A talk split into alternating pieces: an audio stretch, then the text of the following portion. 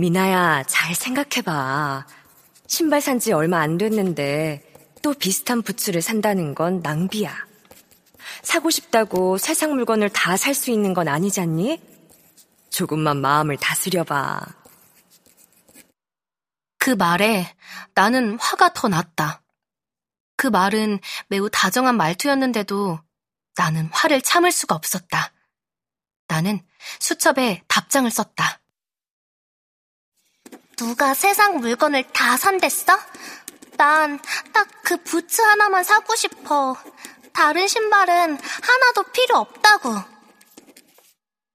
엄마도 답을 썼다. 이미 너한테는 부츠가 있잖아. 있는 걸 또 사는 건 사치야. 나도 지지 않았다.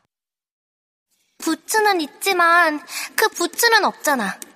나는 나한테 없는 걸 사는 거야. 엄마는 그게 다 똑같아? 나한테는 완전 달라. 엄마, 제발 사게 해줘. 나는 정말 그 부츠가 너무 갖고 싶어. 응? 엄마, 제발. 나의 애원에도 엄마는 넘어가지 않았다.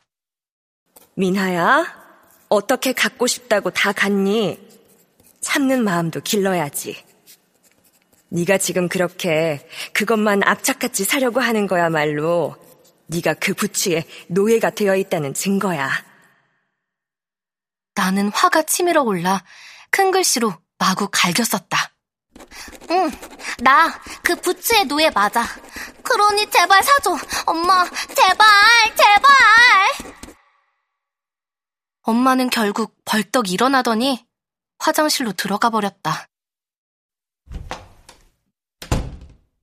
내 앞에서 화를 내는 걸 참기 위해 하는 엄마의 노력이었다. 혼자 남은 나는 펑펑 울었다. 하양이를 가질 수 없다는 슬픔에.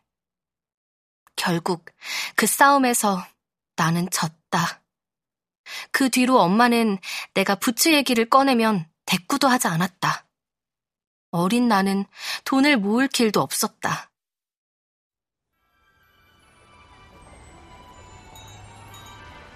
그 해, 그 겨울, 나는 내내 슬펐다. 나는 내가 정말 하양이의 노예라고 생각했다.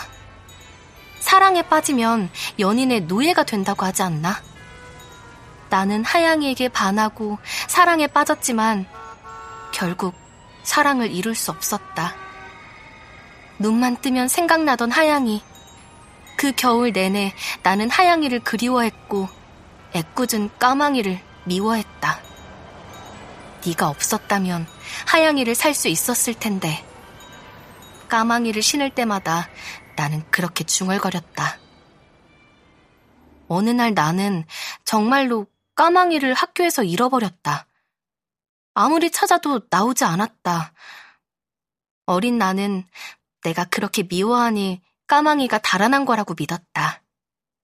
신발은 원래 걸어 다니는 데 쓰는 물건이니 까망이가 또박또박 걸어서 혼자 먼 길을 떠나는 모습은 아주 자연스럽게 그려졌다.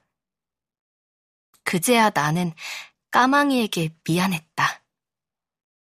그러나 까망이에게 아무리 미안해도 하양이를 사랑하는 마음, 하양이를 갖지 못하고만 절망감은 오래도록 사라지지 않았다.